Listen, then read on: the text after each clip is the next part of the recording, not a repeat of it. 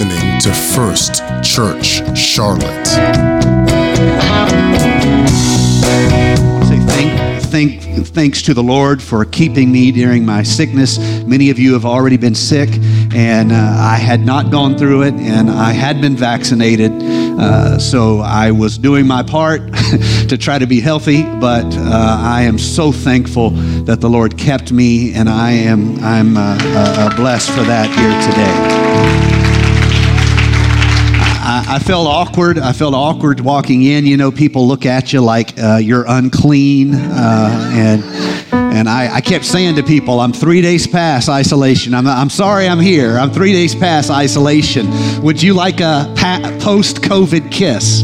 And no, no, one took me up on a post COVID kiss. I, I, can't even get my wife to take me up on a post COVID kiss. And so, uh, and I'm thankful for the sweet things my wife said uh, about me. I, I, knew, I knew that she was worried when every day she upped my, my life insurance. Uh, by the time it was over, I was worth more dead than alive. Just having fun. I'm reading Matthew chapter number 2, verse number 13. You can just, you don't have to stand, you can just follow uh, with me. I am going to place you in the scripture. And then I'm going to ask you, as we spend a few moments here together, I'm going to ask you uh, to, to consider a few things with me. Uh, I know what I was going to forget. I know what I forgot. I was going to have uh, uh, Pastor uh, Cedric White uh, greet the congregation here today, uh, but he's already been so disrespected by my wife, not even noticing his last name. He's just part of the Millix family here today. That we're just going to let him suffer and just you, you know have a good spirit for next time. And so we love this family. They're building a great church down in South Carolina, and we give them greetings today in the name of the Lord. Uh, here we are, Matthew chapter number 2, verse number 13. After the wise men were gone, an angel of the Lord appeared to Joseph in a dream. Get up, the angel commanded. Get up, flee to Egypt with the child and his mother, the angel said. Stay there. Somebody say, stay there. Stay there until I tell you to return, because Herod is going to search for the child to kill him. Uh, I am using this as a theme for your consideration for a few moments today. Uh, this is my theme choosing fathers. Choosing fathers. It sounds like a Father's Day sermon, but just stay with me for a moment. Choosing uh, fathers. We, all of us, have had some time in the last few days to, to reflect upon God's goodness in our life. I hope in this time of celebrating uh, the the advent of the Lord, the coming of the Lord, the taking on of a human body by the spiritual, eternal essence of who and what God is. Jesus walking among us. We celebrate it in a holiday manner, and we are influenced by that. We play and listen to holiday music. Uh, we buy gifts one for another. I know there are some people who are afraid of celebrating Christmas, and uh, the result, the reason is, is because at that beginning of the uh, year, the beginning uh, of the year or the end of the year, when the solstices are changing, the, the movement of the sun is changing relative to the earth. Uh, here we are, the f- beginning of December is, is the first day of winter, excuse me, the beginning of the last week of of December is that beginning of winter, and this all coalesces with the movement of the, the movement of the sun in the sky. And all nations, all peoples, all tribes notice this uh, in their histories, and they have celebrations for this. The result of this is that every religion, every every, how shall we say, belief system they all will plan festivities and holidays uh, at those changing of seasons when the winter begins, uh, the fall ends, that is co it's, it's, it's being linked to the movement of the sun. And so when there's a change, they have feasts, they have celebrations, beginning of winter, end of autumn uh, celebrations. And the result of this is that almost every religion has some type of a feast. If you believe in uh, crazy, strange deities, you have feasts to those deities. And some people are very fearful of being in any way associated with perhaps a celebration of a different God or a feast. And they say because of that, uh, because of that, they should not celebrate Christmas because uh, it was celebrated uh, to a false God or something. I want to say to, to them, first of all, if you feel that way, uh, there's room for you at this church. You don't have to celebrate every celebration that comes along. However, I want you to know why we choose to celebrate Christmas. We don't do it because we think we're right and you're wrong. We simply say every tribe, every people celebrate the changing of the movement of the heavens. Uh, so there is in all cultures going to be some kind of a feast. If you say we're not going to celebrate Christmas because it was once celebrated by uh, some uh, other tribe, I, I, want you to know that every tribe celebrated something. we might as well celebrate what we hold dear. Amen. Does that make sense?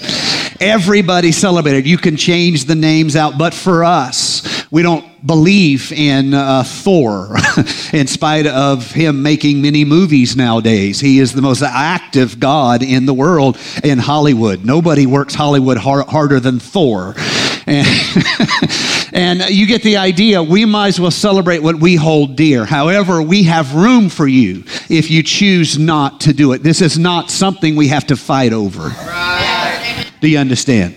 Uh, and so we have had time for reflection uh, in this time. Hopefully, it's not just presence for you. Uh, I have spent a lot of time recently, for whatever reason, thinking about how the Almighty God chose to give up power as a plan to save those of us who wanted power more than anything.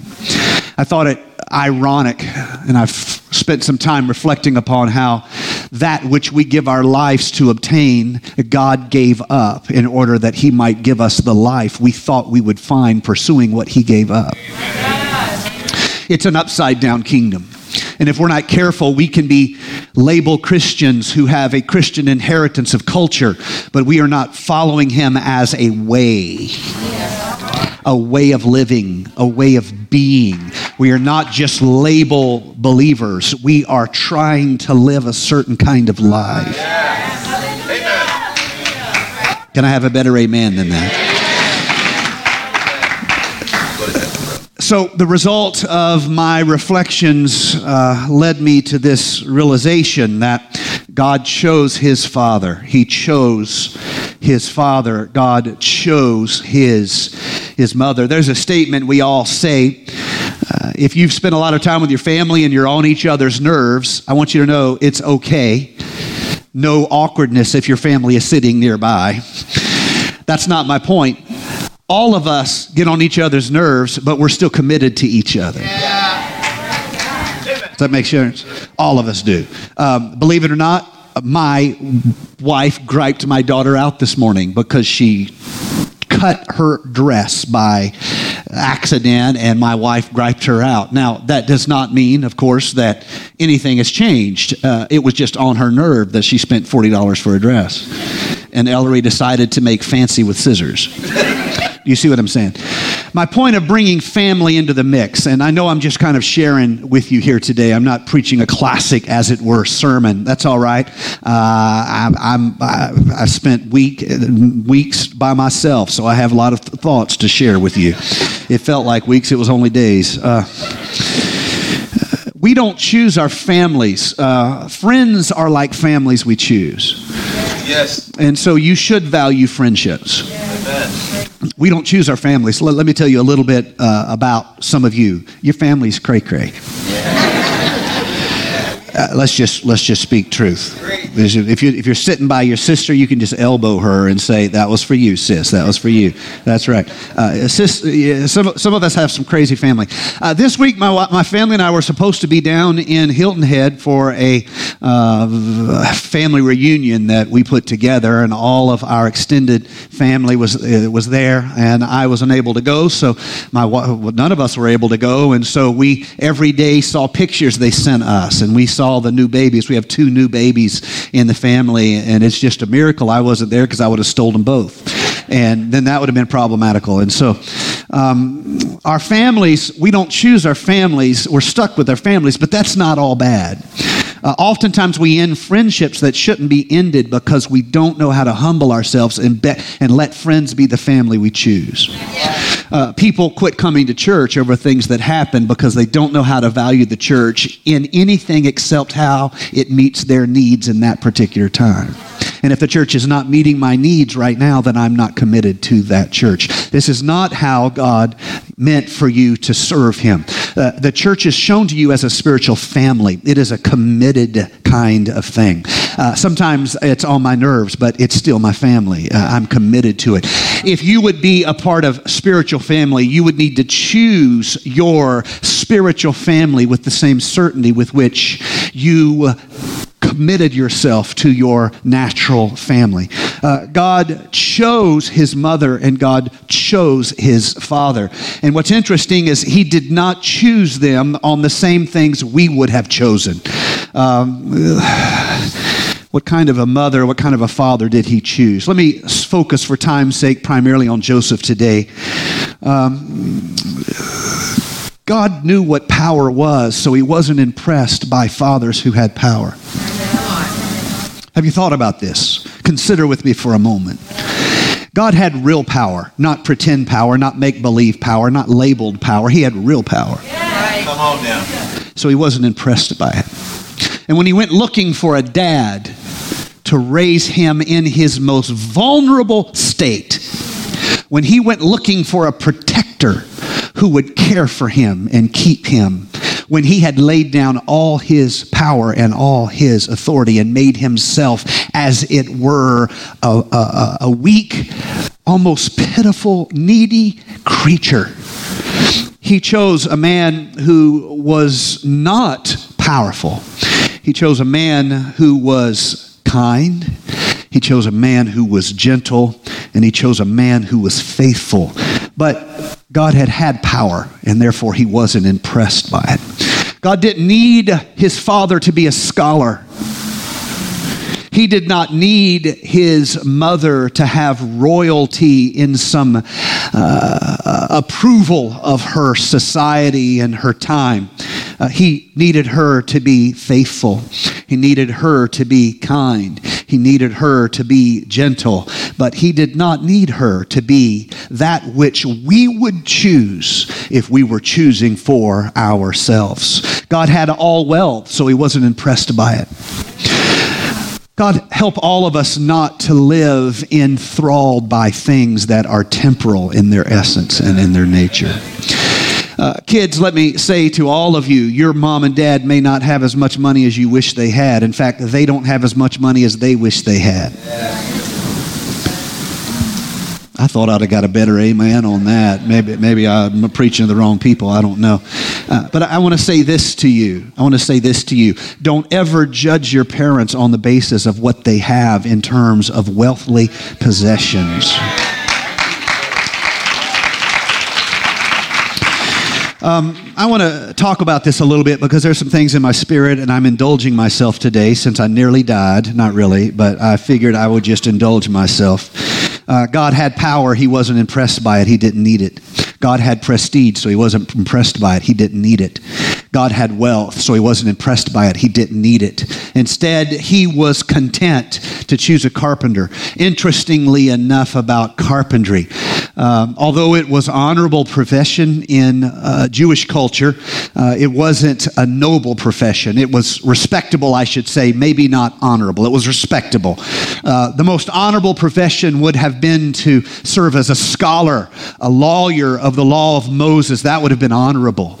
uh, that would have been, uh, how shall we say, uh, highly favored. Uh, it would have been honorable to have success as uh, perhaps one of the many uh, merchant Jews that were spread all through Alexandria, all the way from that nation state of Alexandria in Egypt, all the way up through the Roman Empire. The Jewish people were very wealthy people. They were wealthy because they oftentimes knew that if uh, they were going to have anything, they were going to have to do it because no one was coming to help them. They, they, they, they had to take matters into their own hands. And the result of this is you will find a highly disciplined culture, uh, particularly with assets. You save money, you don't show you have it. This is very much part of their inheritance. The result of the pogroms and the various persecutions they went through. Not only that, they deeply believed in human capital, not just money, which could be stole with you, but learn how to be a, uh, a, a physician, human capital. Be valuable to a community. Get educated. They deeply believed in this, and God could have chosen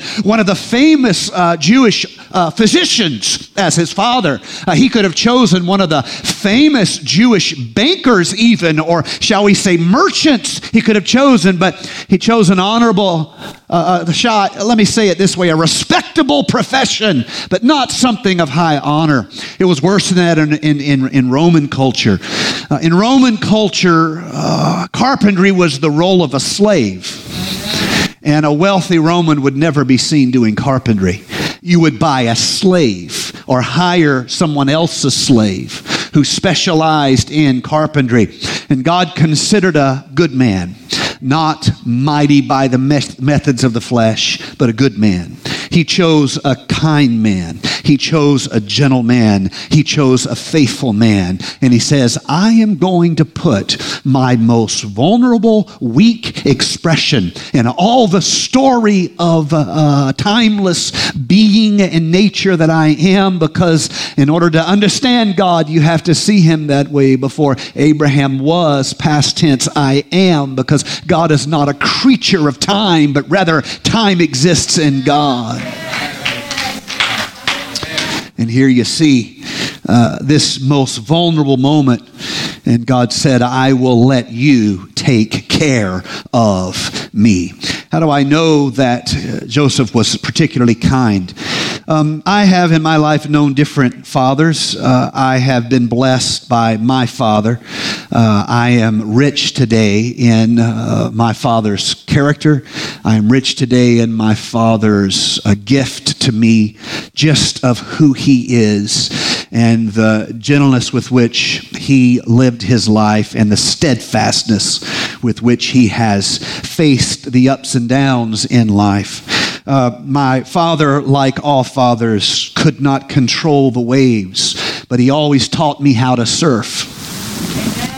And I have lived a life rich in my father. I have at times uh, seen other fathers and been exposed to other fathers. My dad had other brothers. I was exposed to them a lot, and they are all good men. One of them has passed. They are all honorable men, and they all, all of them in their own way are reflective of their father, my grandfather, who had a, a calmness about him, a gentle strength about him. Uh, he had the kind of strength that did not need to flex. Uh, the moment you flex, you're not as strong as you were because now you just, just revealed to the world that you felt threatened by it, and so you flexed for the world. Real strength doesn't really have to flex. In fact, real strength often can just smile at the threat and say, okay, whatever. I am who I am. I stand where I stand, and I shall, I shall, I shall not be moved.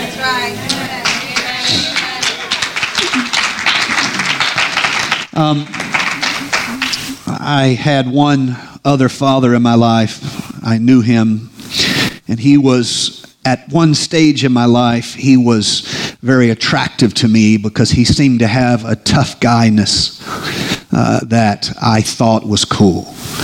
And he had a certain macho that I thought was cool. And he had wealth at a time when uh, my family seemed to struggle. And for a few teenage years, I never would have traded. Don't misunderstand my point. That would just be silly. But there was something I admired. in that style of being, but I was such a fool. Because time revealed that I did not know what made a good father. I did not know what made a real man. And everything that I admired in one sliver of my life would have alienated me from that same person in the next stage of my life.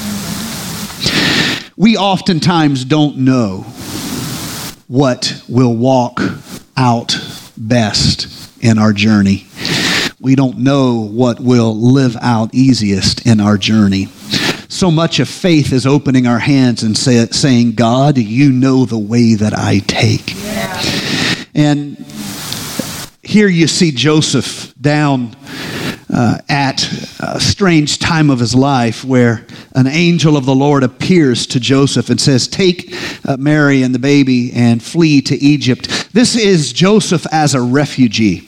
I read something this week, uh, very interesting, how damaging it is for men to be in refugee camps, to have no way to better themselves or take care of their family. It is psychologically, this is not my opinion, this is proven, it is psychologically damaging to men to put them in a refugee camp where they can't work, they can't take care of their family. All they can do is go get a daily allotment of food, and it in a social manner, it destroys them. And this is why so many of them either turn to crime or turn to uh, addictions, turn to uh, damaging lifestyles that turn, it's almost as though it's a curse upon them as a man to live without uh, any ability to improve. Here you see this picture of Joseph as a refugee. He's going to Egypt, he's a refugee. He doesn't have the network that allows him to work as a uh, journeyman carpenter, shall we say. He is dependent upon the kindness of a foreign kingdom. If they let him work, then he can work. If they help him buy food, then he can buy food. But if they close the doors of opportunity to him, he has to sit there and suffer with his family while he waits until the Lord tells him it's safe to go back to his homeland. How do you deal with the season of your life where you feel like you've been placed on hold? Some of us get grumpy when our life has been placed on hold. Some of us get impatient when our life is placed on hold. Some of it take it out some of us take it out on the people who have no control just because they don't get to say no. And they have to deal. You wouldn't treat your boss that way, but you'll treat your kids that way because you know you don't get, your boss won't put up with it and your kids don't have a choice. Aren't you thankful that no one in this church acts like that? I'm thankful it's other people who act like that. Um, life sets all of us in seasons where the pause button has been pushed. And we literally have to deal with the fact that we are not in control of our life at this time. Everything is on hold. We have nothing we can do. We're having to wait until the Lord says, okay, you can get back to what is your place where I have put you. In the meantime, you're stuck in Egypt. Um, he was a kind man. I know he was kind because um, he would not, when they were betrothed and Mary uh, showed she was with child, uh, he decided that he would divorce her in a type of divorce called any cause divorce. Now, most of you have never heard of this, and that's really a shame. The reason why it's a shame is because it was the single most controversial religious subject in the time of Jesus Christ. And the average Christian today cannot even tell you what it is. What is the single most controversial subject in the time of the life of Jesus Christ? 99% of Christians could not tell you what it was. And let me tell you what it was any cause divorce. There was a huge conflict in Jewish theology whether or not you had to, if you wanted to divorce your wife or your husband, it could go both ways. Did you have to take them to the court of law, Moses' law, and divorce them there with cause? You had to show they had not kept their duties and obligations, and the duties went both ways. There were duties for a man to a woman, and if the man did not fulfill that uh, duty, like for example, uh, he had to give her something to eat, he had to give her a place to live. That's why my wife's been threatening to leave me for years. If uh, he, he, had to give her an opportunity to have children. He could not just uh, stay away from her. She could divorce him if he did. This is Moses' law, and most of us don't know it. And it's the number one most controversial thing during the time of Christ. As a result, oftentimes the church is uh, unfair to people who have gone through divorce today, and we are unkind to people who have gone through divorce today because we're interested in being judges, not being students. And so this any cause divorce. Uh, one school of Jewish Hebrew thought, the school of Hillel, they, they believed in any cause divorce. Uh, I won't get into the technical reasons of Hebrew interpretation why they believed in this, but they believed that a man at any time could divorce his wife just because there was any reason, literally any cause. She burned his toast, see ya, wouldn't want to be ya. True story. Uh, she, uh, uh, you know, did not say yes, sir, when he said it's time for dinner. Here's your, here's your slip. Any cause divorce, literally. The school of Hillel, they believed in any cause divorce. Now, uh, Shammai, these different different schools, they did not believe. They believed only divorce under Mosaic law. And this is why when Jesus is asked uh, whether or not divorce is okay, and he says except for except for um, a marriage, it is uh, very very excuse me except for death or adultery. It is very much in the context of this debate between any cause or Mosaic law divorce. One of the reasons why I do not tell anyone they have to stay in a relationship where they're being abused. I'm off the reservation today. I'm sorry. Blame COVID. I'm COVID confused, okay? I always tell people if they're being abused, you do not have to stay in that relationship. Now, if you then quote to me the scripture about Jesus said, except for death, yes, in the context of any cause, he's referring to Mosaic law. If you say you can't, you have to stay in an abusive relationship today, what you're saying in real theological necessity is that a wife in the New Testament has less rights than a slave in the Old Testament. Now, you're looking at me. What does this mean? This does not mean divorce is the will of God, but it does show us something about the practical nature in which God works with people where they are, not where all of us might wish they were. As a result, this church will always, always have open hearts to people who have gone through broken relationships, and there will always be a place in this house where they can be received. We will never be for divorce. We will always be against divorce.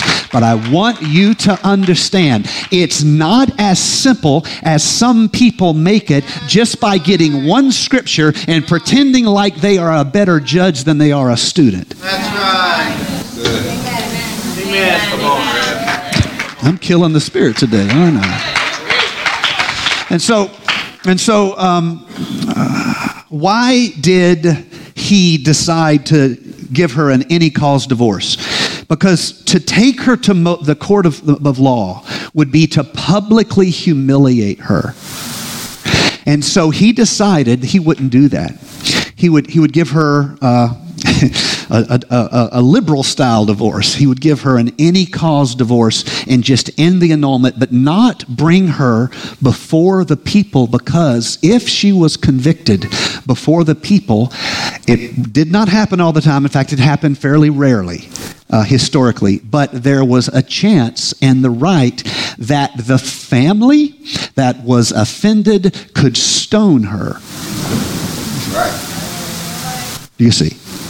And so, what Jesus, or not, excuse me, what Joseph does is Joseph says, I, I, will just give her an any cause divorce. Now, let me point out something here that's shocking to you. When Jesus is asked, what about divorce? He comes down on the side of Hillel. I mean, excuse me, of Shammai. Uh, did I say that right? Um, Hillel's the liberals. Just remember it that way. Um, he comes down on the school of Shammai and says, No, any cause divorce. That's what he's saying about except for adultery. He's coming out on the side of the great debate. That's the number one religious controversy of the time of Jesus, not my opinion, history. He's coming down and saying, no, you cannot just give somebody a divorce for any cause. That's what the subject is about. We don't have all, but that's what we know from history. This is the biggest debate in Jewish theological uh, discourse in this time. Here's what I want you to see Joseph was going to do what Jesus would say was wrong. And God knew it and still chose Joseph. He's wrong about divorce. And Jesus still chose him. Why? Because it seems to me that you're safer with a kind man than you are with a man who knows no doubt and just wants to show you who's right, and who's wrong. Joseph is on the wrong side of divorce theology.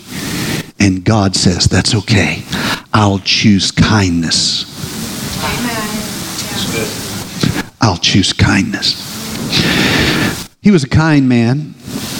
And there is um, another part to this I'm going to share with you. And I know I'm preaching a little bit long. You can be mad at me later. Um, but here we go. Um, it's one service today. I'm used to. I'm normally here all day, so we might as well stay all day. Uh, so, um, h- how difficult must it have been? Most of us don't have any idea how judgmental a culture this was. Um, this is similar to what we think of as Taliban culture, where if someone is caught doing wrong, the men of the community take it upon themselves just to whip her right in front. If, if, if her hair's not covered enough, they just. Uh, it, this is the kind of culture where a man will decide he saw a woman in adultery and drag her out into the public square. Now, you think about this. You think about this. And here is Joseph, and uh, the baby is starting to show. They're not married, they're betrothed. And the baby is starting to show. You know, women can hide it for a little while. You know what I'm saying? You know, they've been eating a little bit too much ice cream. I don't know. but there comes a point. This is an awkward subject. I should move along, shouldn't I? Okay, my wife's giving me the move along look. There, there's a point where it's starting to show. And once it starts to show, it's not just her reputation is at risk. Right. Right. Yep. That's right. How did he how did, how did he handle this? Well, well, this is the important thing I want you to see. Uh, Joseph wasn't just faithful and he wasn't just kind. Get this. I think this is so important. He feared God rather than men.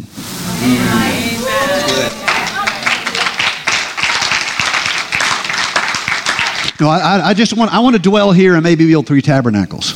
Because a lot of us reassure ourselves religiously if people we believe in believe in us.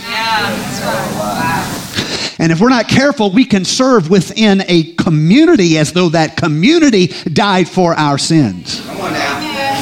And we can be, as it were, organization men and women, where as long as you approve of me, then it doesn't matter if I have secret sin. That's why when I come to the house of the Lord, I work so hard at hiding my sin because I don't want to live in this community if you know the real me. Wow. Yeah. Come on now. Wow. Come on now. Come on, Red.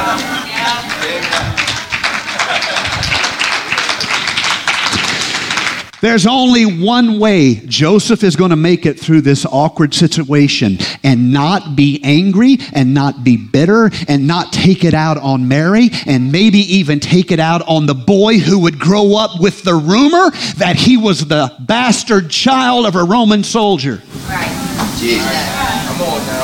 There's only one way. Sorry for cussing at you. It's a real thing. Get a dictionary.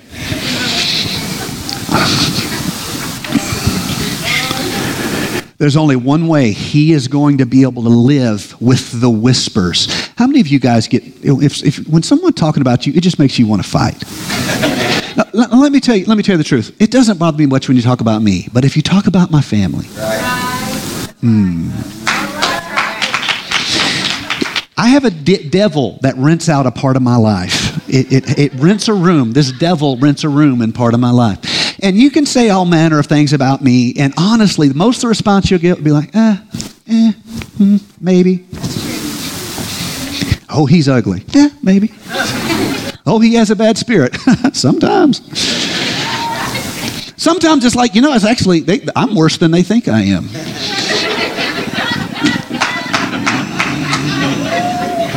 Let me tell you something. Now, you talk about my parents, you talk about my wife, you talk about my kids, and that demon says, hey, out of quarantine. out of quarantine. About to have a party in this house. And it starts in my feet. Um, you do much better talking about me than my family. You will get a sweeter me if it's just me. And you know what? I would say 90% of you are the same way. Because most of your violence comes out when you feel like you're protecting somebody. Right. That's right. It's human nature, right? This is how we are.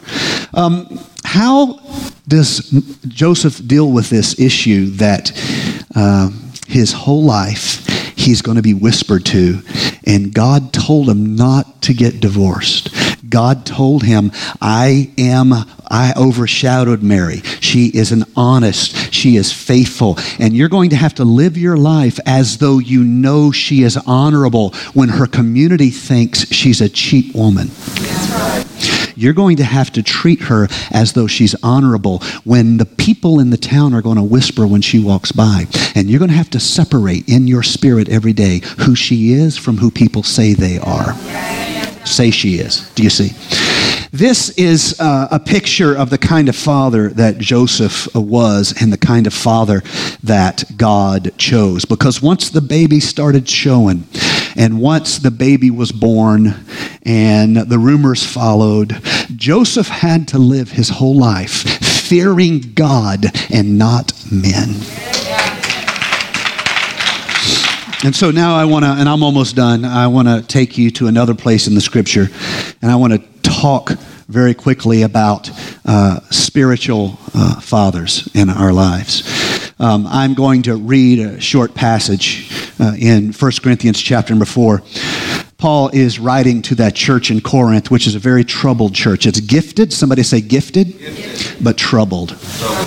Uh, we don't think that way. We think people who are gifted are powerful and therefore they don't have troubles. But it has been my experience that people who have spiritual gifts in their life, particularly, how shall we say, out of the ordinary spiritual gifts, oftentimes have a coinciding uh, chaos about their lives. They have a coinciding uh, chaos about their hearts. It's as though the gift comes with a certain weight to it. And if they do not have the fruit of the Spirit to temper the gifts of the Spirit, they are a danger to their own faith and ultimately a danger to other people's faith.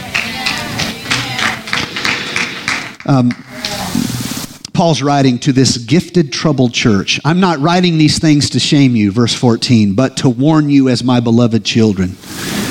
For even if you had 10,000 others, somebody say 10,000 others. Even if you had 10,000 others to teach you about Christ, you have only one spiritual father. For I became your father in Christ Jesus when I preached the good news to you. The word here that is translated in this New Living Translation, which I intentionally used, it's translated as 10,000 others. That word in the uh, original uh, Hebrew, uh, or I should say Greek rather, uh, that word literally translates as boy leaders. It's as though Paul is trying to get the church at Corinth to listen to him.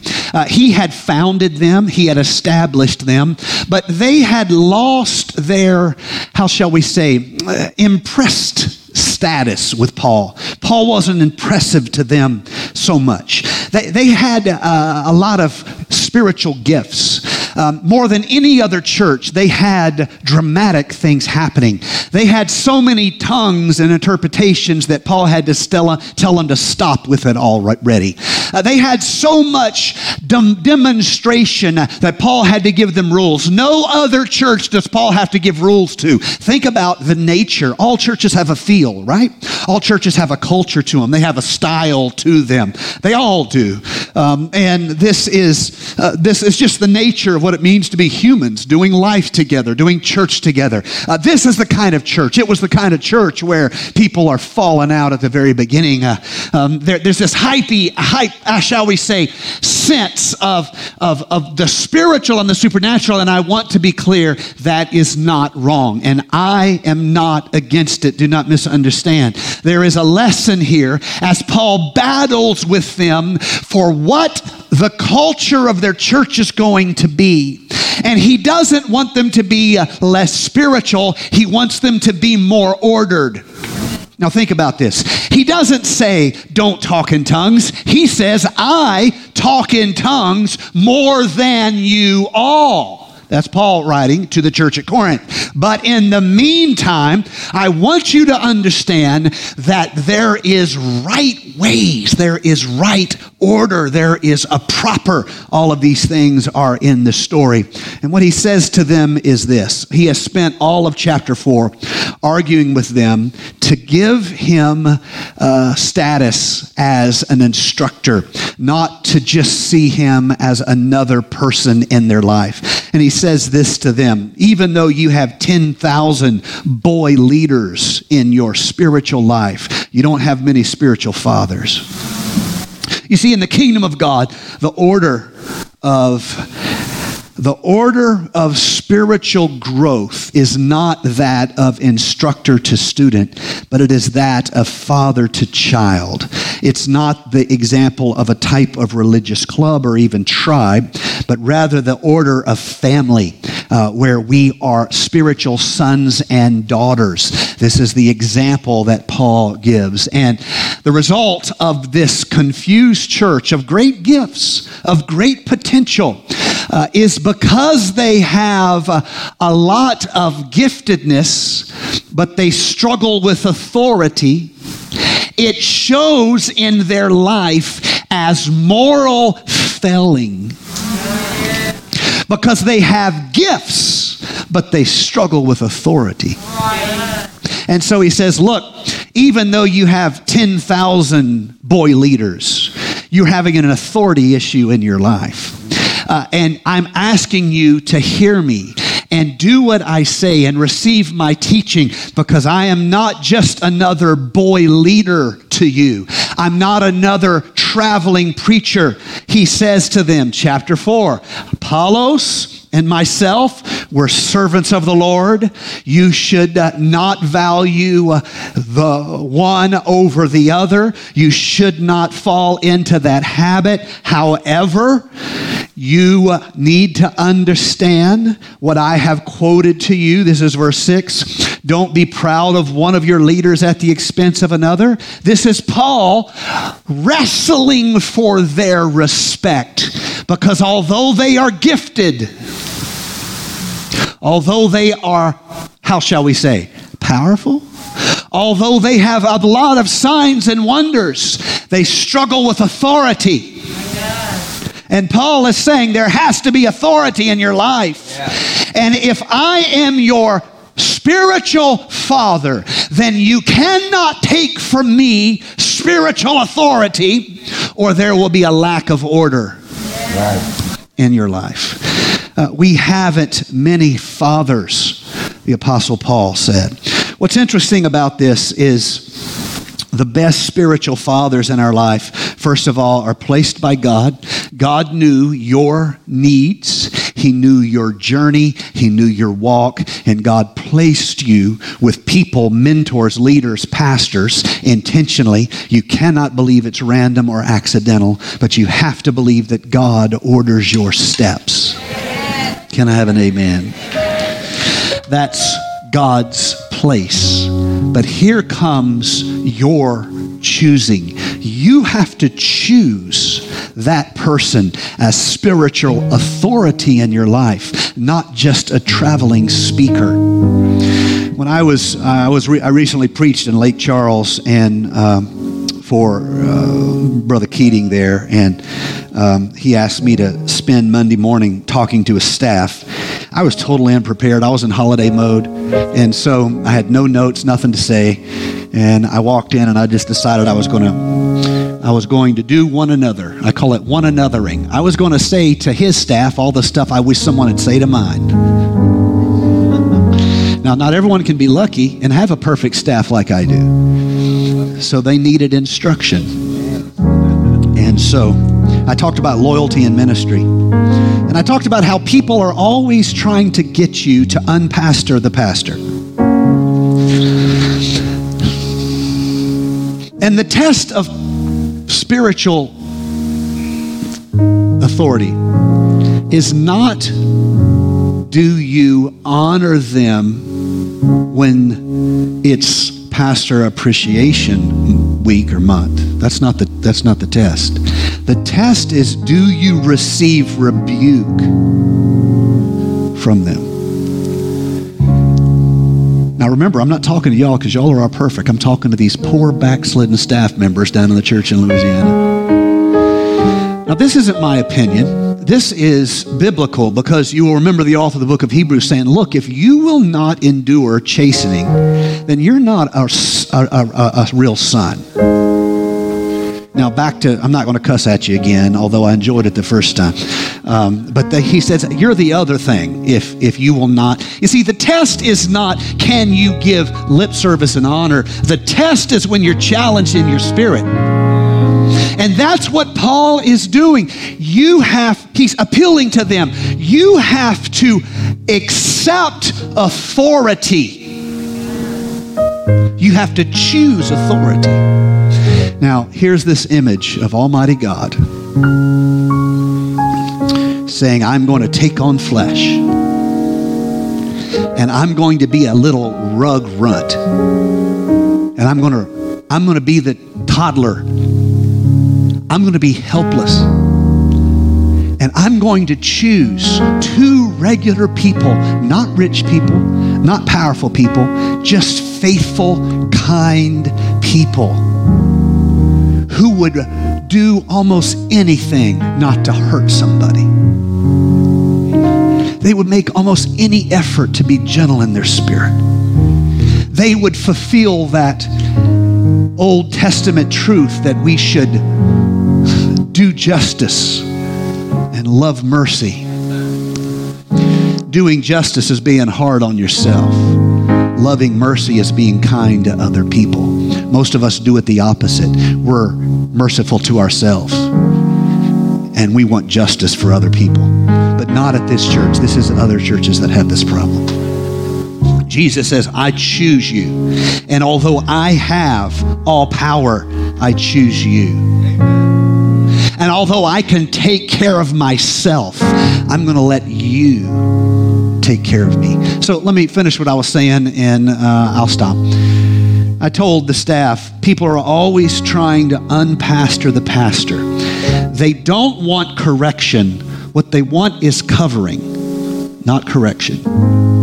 And covering can be a label, but correction comes right down into the nitty gritty of your life and says it's you standing in the need of prayer. Not your mother, not your brother, but it's you, dear soul, standing in the need of prayer.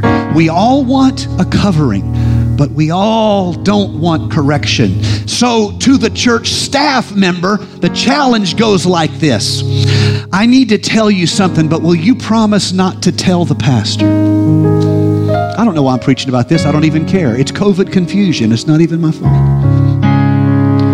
What they're really saying is, I know best when I need to be corrected.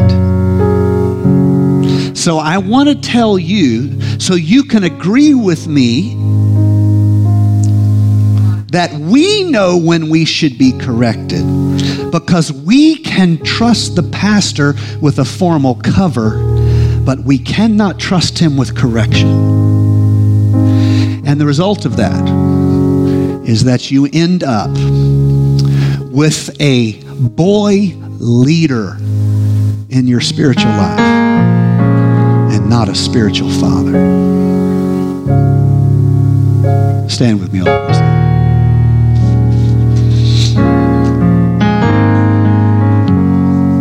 Hallelujah. Let's just take a moment. Let's just spend some time in the presence of the Lord right now. Your own way, your own words. Why don't you just direct your attention heavenward right now and say, Lord Jesus, I submit myself to your will. I submit myself to your call. I submit myself to your people. I submit myself to your way. I submit myself to your kingdom. Lord Jesus, integrate me in the house of God. Let me be a part of the doorposts. Let me be a part of the walls. Let me be a part of the pews of this church, Lord Jesus. Knit me into a, a house of worship. In Jesus' name we pray. In Jesus' name we pray. In Jesus' name we pray. In Jesus' name. We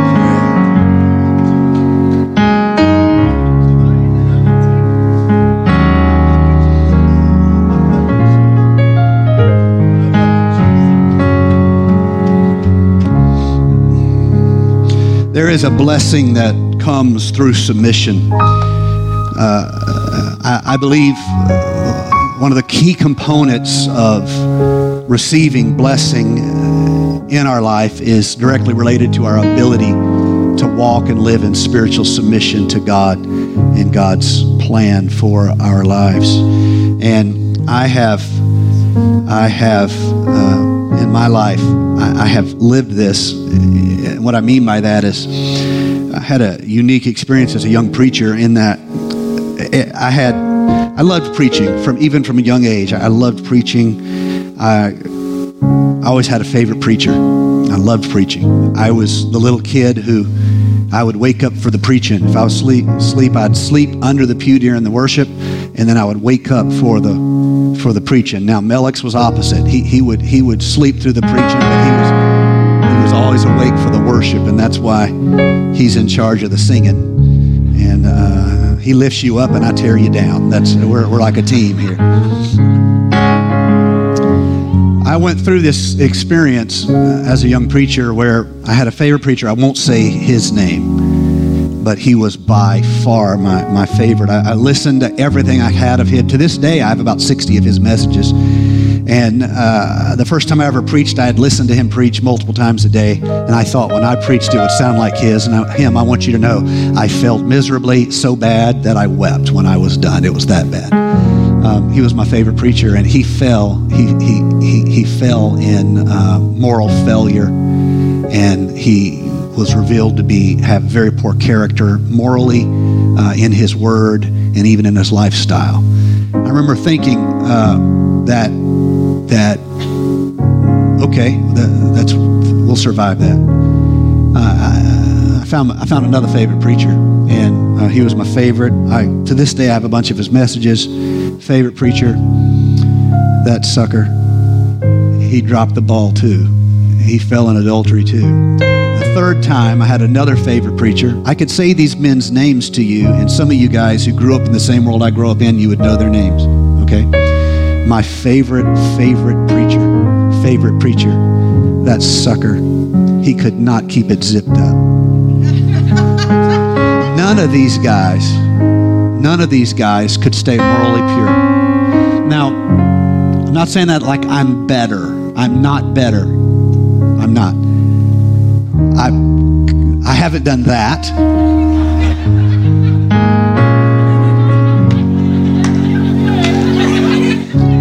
But I want to, I'm trying to make a point here.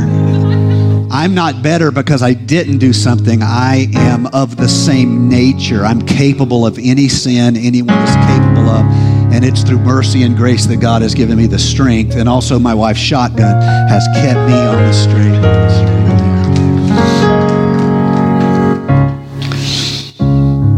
So, the, my fourth favorite preacher, someday I may have him come and preach here. He's my fourth favorite preacher. And he never failed. I went and visited him uh, a couple years ago and sat, spent two days with him, sat in his office. And out of the blue, he appealed to me. Out of the blue.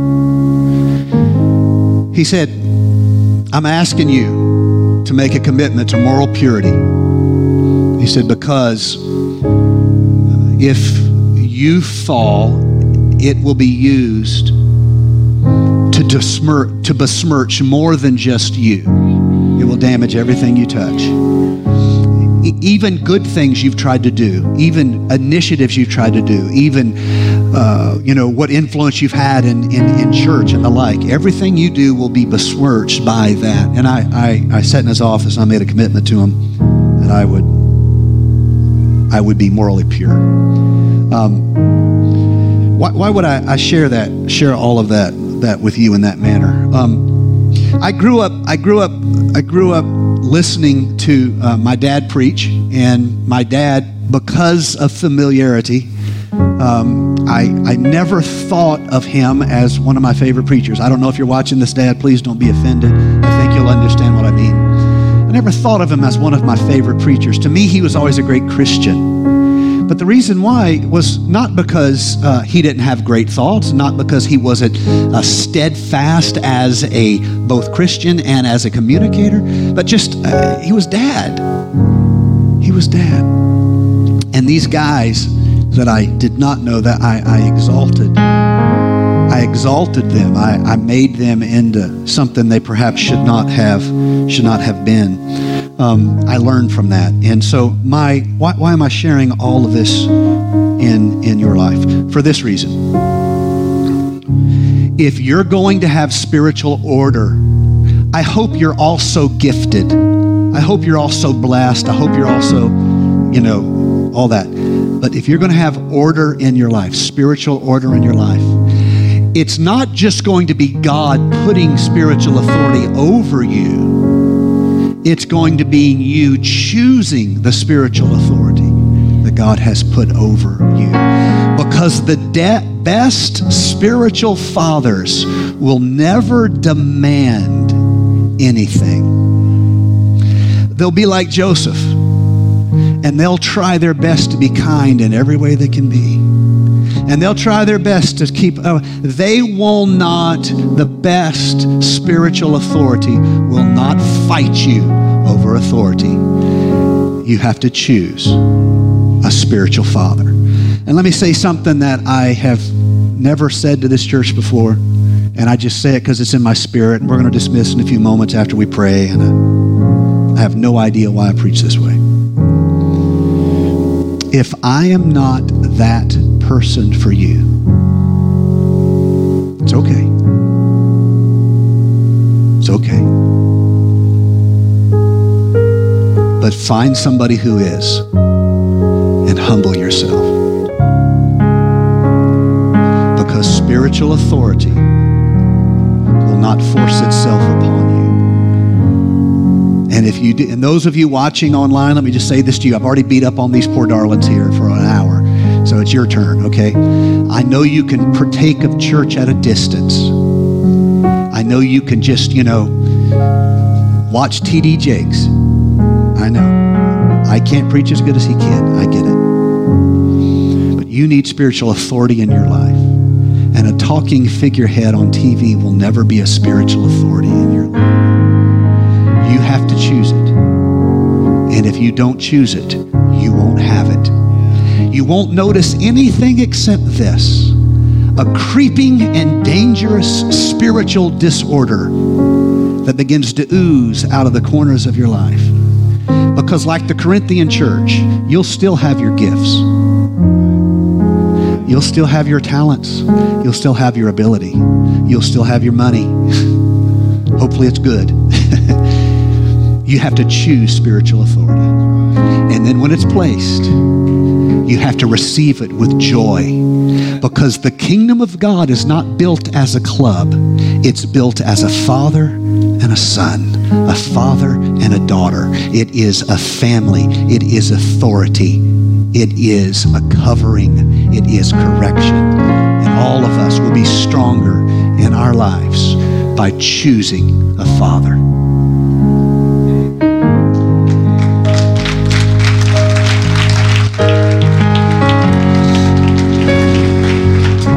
Lift your hands all across the house. Say, Lord, speak into my spirit right now. Your anointing. Speak into my heart right now. Speak into my spirit right now. I just, I want to, I want to lead you all in repentance here, and I, I want all of you to know that I'm repenting for myself. I'm not repenting for you. I'm repenting for myself. Lord Jesus, there's a temptation in me to always be the final judge, uh, what I think is right, uh, and to live as though I hold in myself the knowledge of good and evil. And there's a temptation in me, Lord, to live as though I am the holder of the knowledge of good and evil, not the keeper of your will and the keeper of your law. Lord Jesus, let me, if you would help me, if you would forgive me, uh, help me to be quick to go to prayer, be quick to go to uh, authority, to go to mentor, to go to uh, other brothers and sisters of prayer and, and spiritual reflection and, and, and carefully consider uh, the way that I'm living. And if I won't do that, Lord, help me to have the wisdom to see that it, it, the way it will manifest is not a lack of power in my life. That's not how it will manifest. It'll manifest by a growing disorder in my life where my morals are at risk, my discipline is at risk, my choices are increasingly bad, my flawed character of selfishness and self exaltation. That's where it's going to manifest. It won't be manifest in some weakening, weakening of spiritual gifts in my life, but it'll be ma- manifest in the weakening of spiritual character and spiritual order. So forgive me, Lord Jesus, for judging you and teach me how to humble myself and receive your judgment. In Jesus' name we pray. Thank you for listening to First Church Charlotte. If this podcast has blessed you, please rate it with four or five stars. By doing so, you will help others find our free podcast and bless them. If you're in the Charlotte, North Carolina area, come worship with us at 4929 North Sharon Amity Road. For information about service times, church ministries, and so much more, visit us online at firstchurchclt.com. If you would like to help support our efforts, please text GIVE to 704 445 5353. We pray God's richest blessings to you. Come, worship with us. Thank you.